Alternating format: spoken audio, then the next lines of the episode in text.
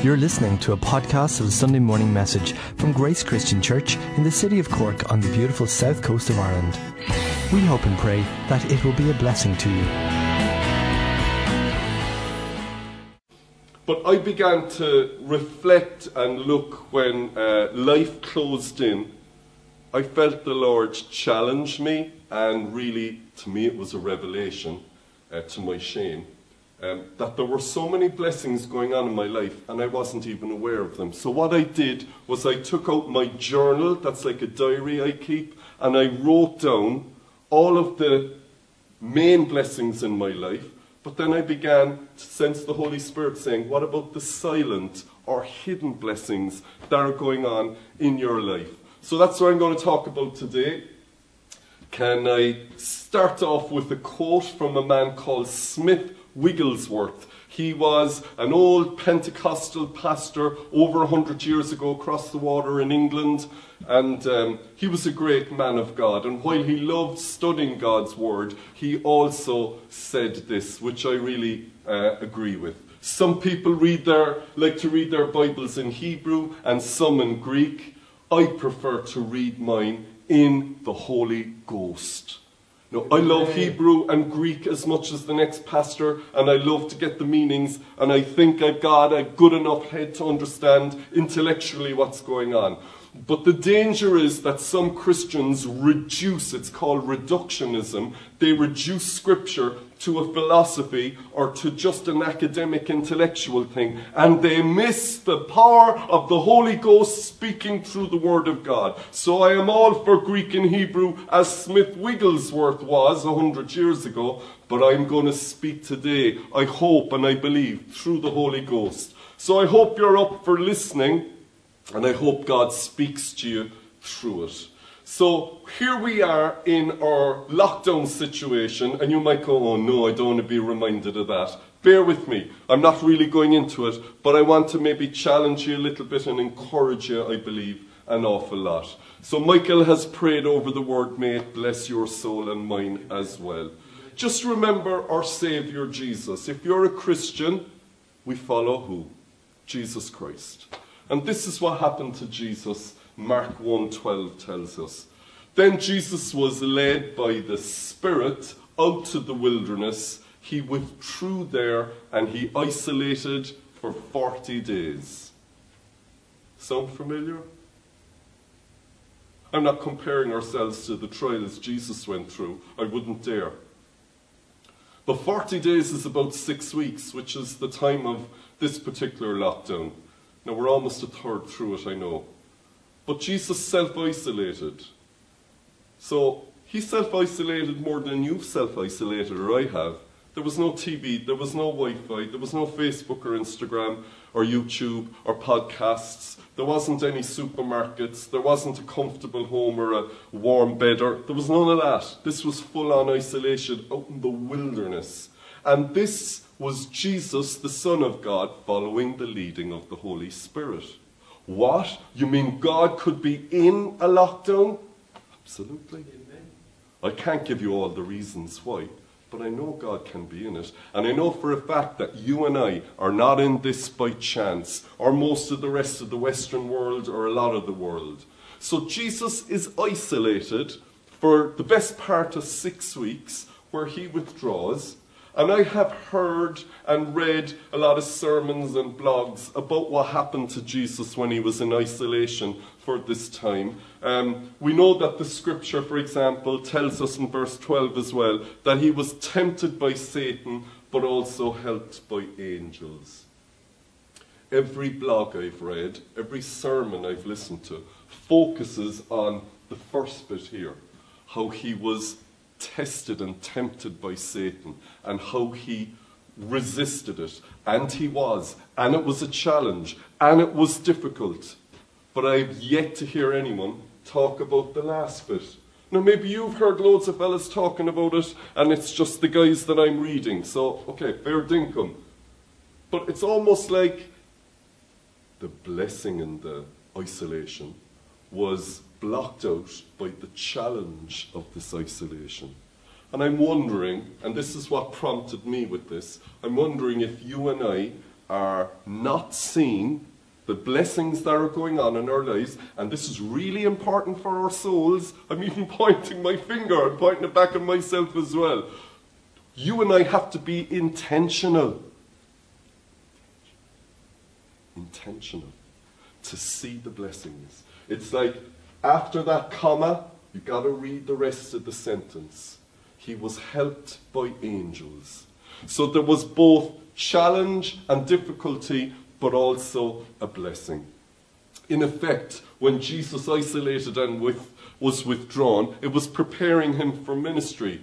To make a shortcut, when we withdraw sometimes, it leads to growth. So withdrawal can lead to growth. Isolation at times can lead to growth. Big health warning. Jesus never did it for more than six weeks. Some people withdraw as a lifestyle. And maybe you've done it because your heart is broken, or your mind is broken, or your body is broken. And honestly, my heart goes out to you. It's not a nice place to be. I'm sure it's not really where you want to be yourself. And my prayer is that God will do a work in you to give you the courage to begin a healing process so that you don't remain in isolation. Isolation, from a Jesus rhythm point of view, was always short and temporary. You might say six weeks is forever. No, it's not. No, it's not. Jesus just did it for that period, and then he went back to the people, back into the midst of ministry and what God called him to do. So, withdrawal, isolation for a short period can lead to growth. What does the scripture say? See, a seed of corn must be buried in the ground before it grows. John 12 24. If you feel like you're buried right now, well, perhaps God is going to bring new life out of this. Perhaps the Lord has a plan that is bringing something totally new out of it. And that's what I want to talk about today. So I'm going to look mainly today and just go into a very short main portion of Scripture, which is Genesis 22. Um, and basically verses 20 to 23. It's only three verses. I have been part for about two months at Abraham, Isaac, and Jacob, the patriarchs of the Jewish faith of Israel and by extension of Christianity. And these three patriarchs, grandfather, son, and grandson, I find fascinating. And not only these three men, but I've also been fascinated with a place called Beersheba, the well of the promise city today in southern Israel. You can check out what I said on all of the previous Facebook videos or on YouTube or podcast. But the context we're looking at just briefly today is Abram, Father Abram.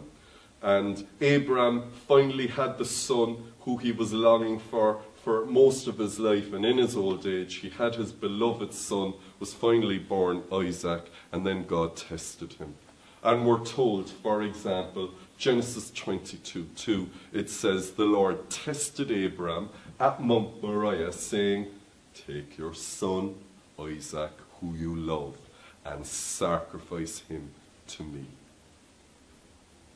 Now, just, just bear with me one second.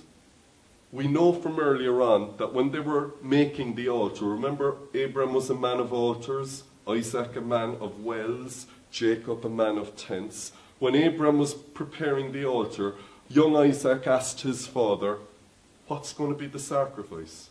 And Abraham said, The Lord will provide the sacrifice, which he did, a ram whose horns got caught in a thicket. But the thing is, while Abraham knew somewhere in his soul that God was going to provide the sacrifice, he didn't know fully until he was at it. Maybe, just maybe, God would actually want his son to be sacrificed. So, it's a bit like this.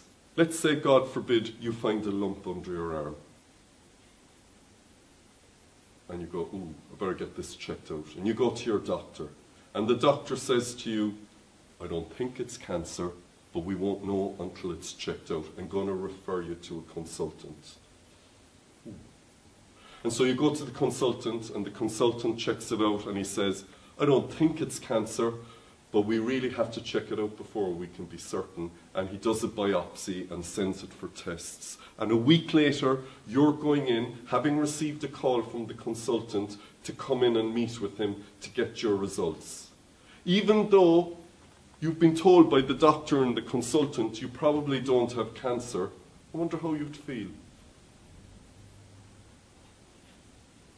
Can I suggest that your heart would be beating and your heart would be in your mouth and you would be pretty stressed out, if not traumatized? And until the consultant says, much as I suspected, it's not cancer, you're fine. Until you hear those words, there is always something playing in the back of your mind and within your emotions that this could be cancer and you could be facing into a terrible battle and ordeal. That's what it was like for Abraham. While he knew deep down the Lord would provide an alternative sacrifice to his son, yet this was a genuine test because until he put Isaac on the altar, as this image illustrates, until then and until the ram appeared with his horns caught in the thicket, until then, he didn't know for certain. So this was a real test for Abraham. So that's the context, and I'm going to read three verses that I believe is the Holy Spirit or the Holy Ghost talking. We're going to read this through the Holy Ghost, as it were. And you know what? We can do Hebrew and Greek another time. Let's see what the Holy Spirit might be saying to all of us in Ireland here, and maybe abroad during this lockdown. May God bless His word to our souls. Amen.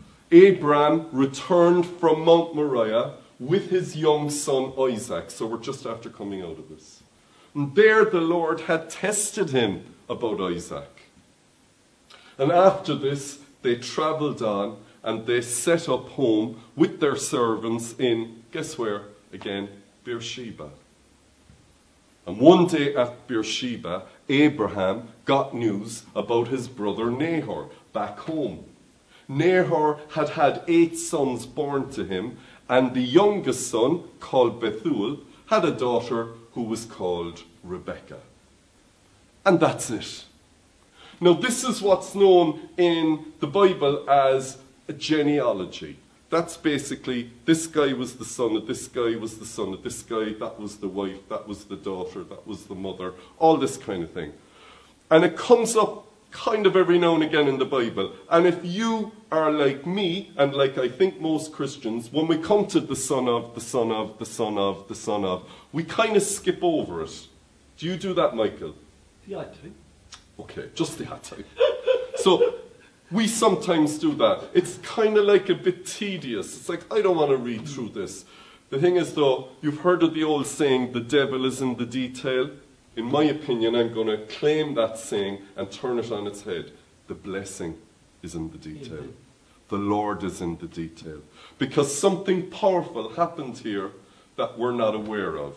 I want you to put yourself in the mindset of Abraham. Remember, he thought he was going to lose his son. Just picture you going into the consultant to get your cancer results whether you had it or you hadn't, and multiply that if it's your child who you love, for those who are parents. So just put yourself into Abraham's headspace. I think he was still stressed. The man would still have had a good degree of trauma in his system.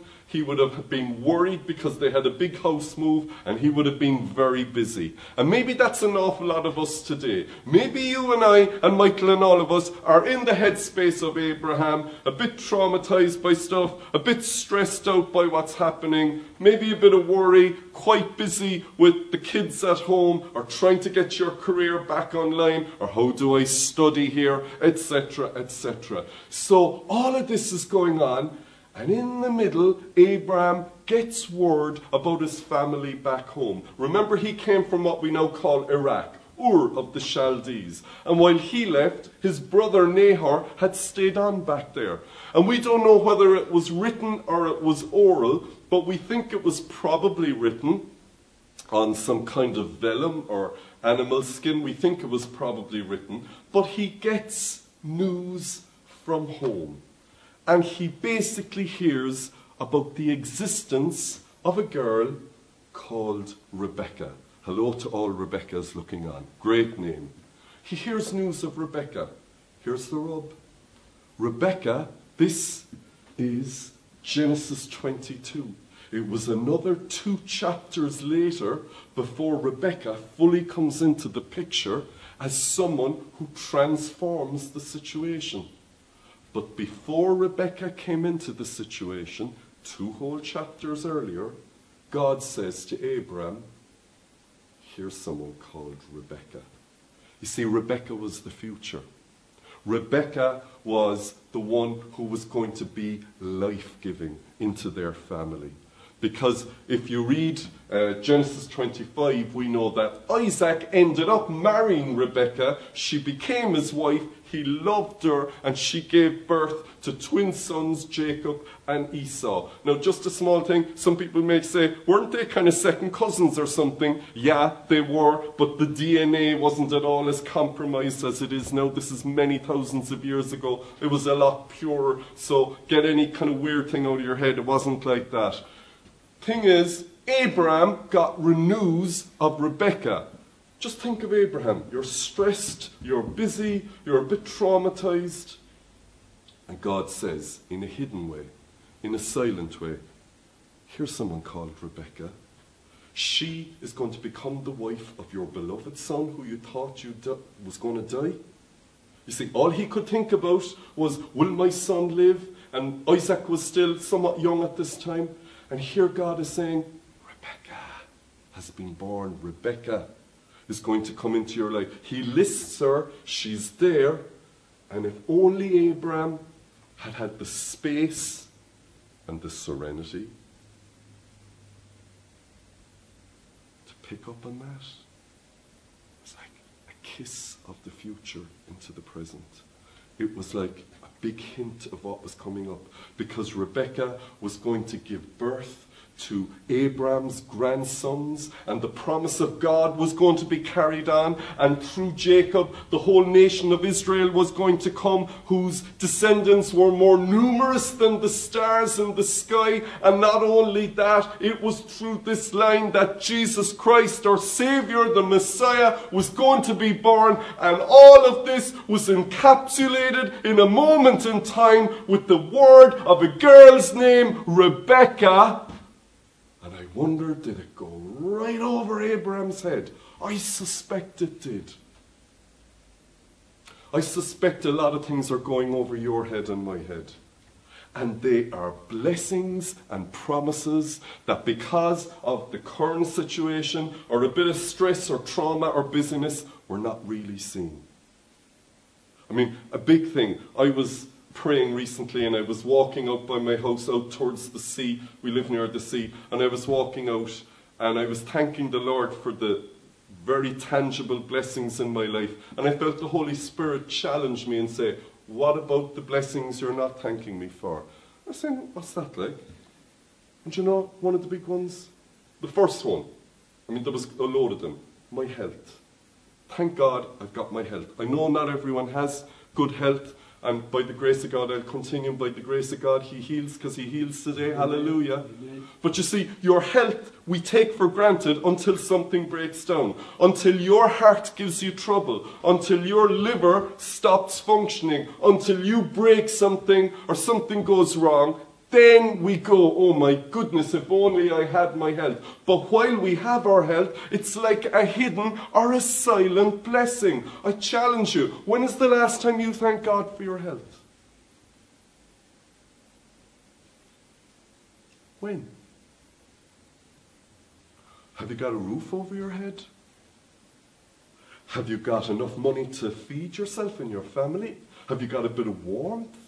I mean, I could go on and on about all these blessings that we just take for granted. But you and I, as Christians, if you take your faith seriously, if you don't, you're probably on a different page anyway. But I'm speaking to the ones who take their faith seriously. Have you sat down? What I personally did, and this is just what works for me, I listed them down. You know, it's something like 18 or 19 hidden, silent blessings.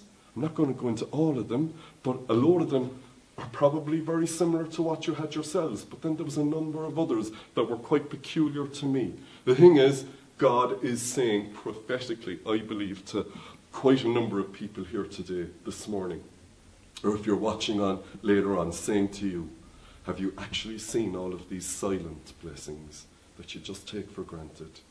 And all you can see. I mean, I get it, guys. I get it when we say, I can't go to the cinema, I can't go to my favourite restaurant. Hashtag first world problems. What about the blessings that are all around you? Do you ever meet a small, spoiled child, gets everything they ever want, and you give them yet another thing? Michael is a typical example of a spoiled child. You give them everything they ever want, and they kind of give you an old snort, and there's no pleasing them. Sometimes we can be like that. And can I appeal and challenge and pray and plead with you as men and women of God? Just take a step back and say, you know, maybe go on your knees and say, God, you've given me so many blessings, and all I've been talking about to myself, hashtag first world problems, is the cinema and the restaurant and my latte down in blah, whatever. No. God, you've given me so much. Thank you that there is it's safe to walk down the road and get a bit of headspace and exercise, whatever it is. So there's so many blessings. What I find interesting as well about this, and remember when God said to Abraham, Rebecca, just that word. Do you know what God was saying to him? And he's, I prophesied this to many here. Do you know what he was saying? Abraham, I've got your future sorted. Rebecca, I've got your back. You see, Abram was going, my son has just survived. It's just come close to death. Whew. Will he even make it into adulthood? I've got your future, Abram. It's sorted. Rebecca. When I was a child, there was a thing called telegrams. And a telegram would arrive. I always remember I was about eight. And in our front door at Nuns Walk off Pouladuff Road, over near the Lough in Ballyphehane, I can remember the doorbell ringing. I answered the door, and the telegram boy, there was such a thing, said, Telegram for the Burkes. And I said, Ma'am, can I open this? And she said, Yeah. And I opened the telegram. And it was always just one sentence. And it was our cousins from America had landed in Shannon Airport. they were like movie stars to us. And they were coming to visit. And it was like a telegram. We're here. We're coming. We're not there yet. But hang on. We'll be with you. And of course, they bought loads of presents, which is all we really cared about. We didn't care about them at all. We just wanted all the American toys. I jest. But that word Rebecca was like a telegram from God saying to Abraham, You don't have to be anxious. You don't have to be traumatized or stressed. Isaac's future is secure.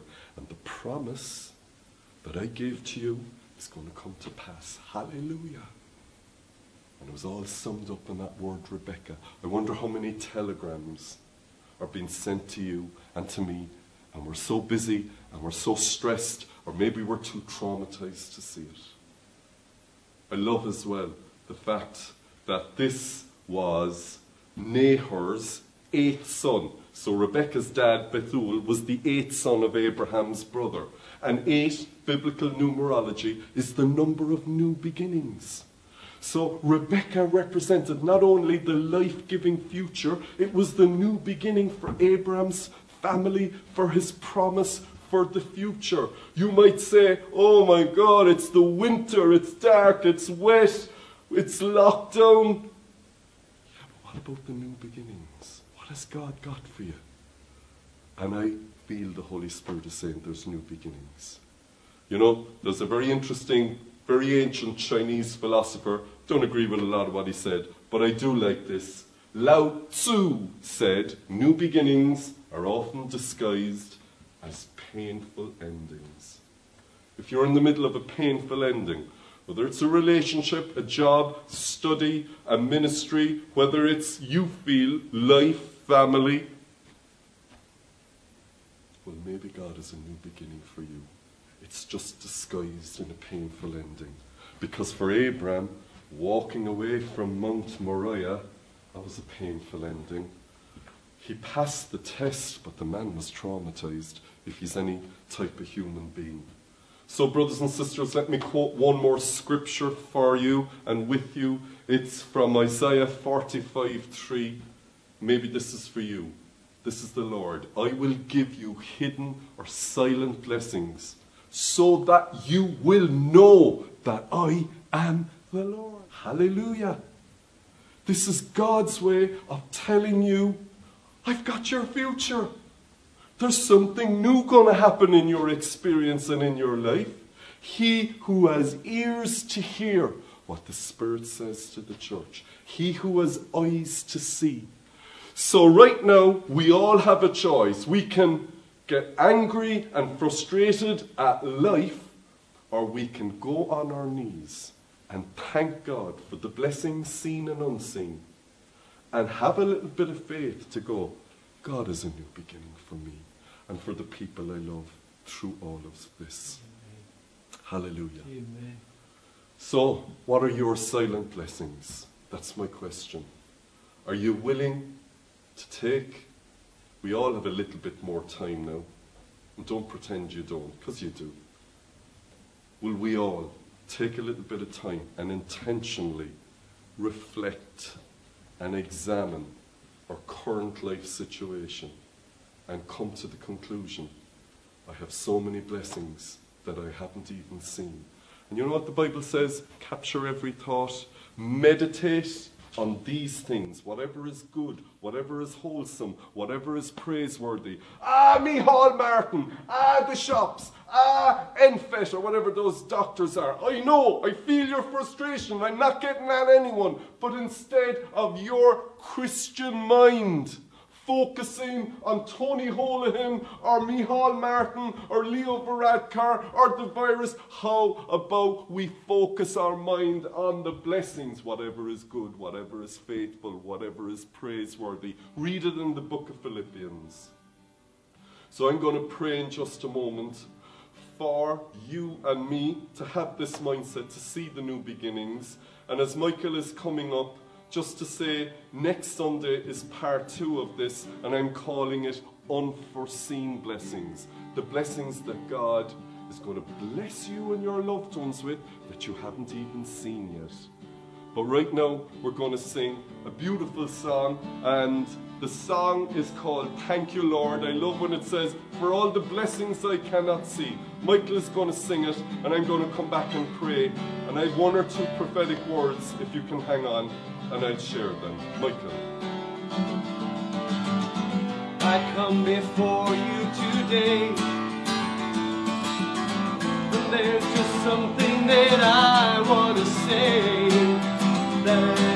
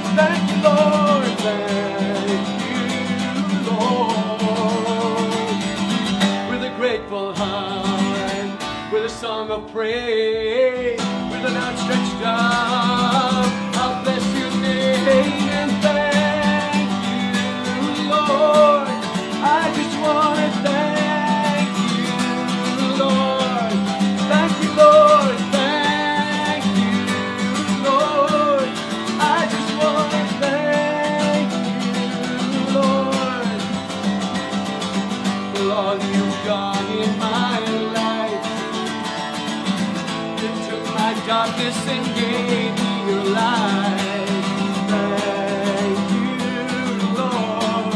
Thank you, Lord.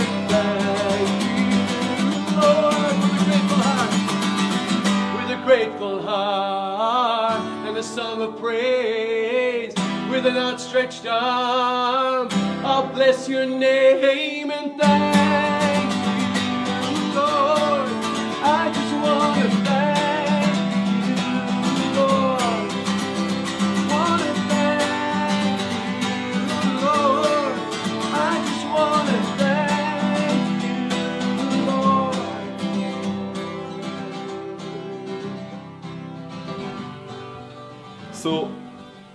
if you're willing to pray with me, I'm going to pray that God will open our minds and open our hearts to see the hidden and the silent blessings that are going on all around us, and maybe be willing to hear the telegram of the person or the event that is about to happen into your family's life, into your life, that will bless our futures.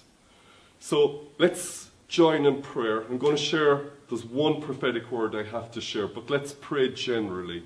In the name of Jesus of Nazareth, open our minds, open our hearts, and help us to intentionally see the many hidden and silent blessings all around us. Send us telegrams, O God, of names, of events from the future into our present. Kiss us, O God, with something from the future. And I pray that though we are broken and human like Abraham was, that we would stop and hear and see the telegram you're sending to us so that the new beginnings can break out in our lives. In Jesus' name I pray, and the people of God said, Amen. Amen. One prophetic word I'm going to share, and that is I have had over the last few days a picture in my mind of someone who built an extension to their house. And I particularly saw it's a married couple, and I saw the wife being so happy with the extension. Um, because it did look great. The only thing is, when I looked up in this image, there was no roof. The extension was there, but there was no roof. And I feel the Lord is saying to a married couple, because a roof means covering. If you look at the biblical imagery, we need to agree together as couples with stuff and if either the wife or the husband goes off on their own without their partner's blessing, it's not God's will. But particularly in imagery, if a wife goes off without her husband totally against it, it's really bad for the marriage. It's bad the other way around as well. But I'm just sticking with this. And I feel the Lord is saying to a married couple, and particularly to a wife, you need to listen and bring in your husband. And I'm going to say to the husband, you need to take on board and try and understand your wife's heart in this new thing that is going on. This is a marriage. If you both go in different directions, your marriage won't last. But we need to have a humble heart and to try and prefer our partner's needs and our partner's um, vision in all of this. So I'm going to pray for this married couple who are doing something, but one of you is driving it and the other one isn't for it. And I'm going to pray that you're going to come together again and be of one heart and one purpose. Whether you let the project go or whether the husband fully comes on board with it, I don't know what the answer to that is, but I'm going to pray for this marriage. In the name of Jesus, this husband and wife we ask you, O God, that your Holy Spirit would descend and through the power of heaven, that both hearts would be softer and humble and would be willing to listen to the other, not attack one another, not bombard one another with facts, but have a humble heart, maybe to keep silent, maybe to just understand. I pray that this marriage would not break down. Would anyone say amen? And I pray instead a blessed future and maybe a new beginning. And if this extension is from you, that the roof would go on and it would be protected from the storm to come. Come, Holy Spirit, and help our couple. May they see the blessing in each other, and may they see the silent and the hidden blessings that they each bring into this marriage. Come, Holy Spirit give this couple a great future. In Jesus' name, amen. Amen. amen.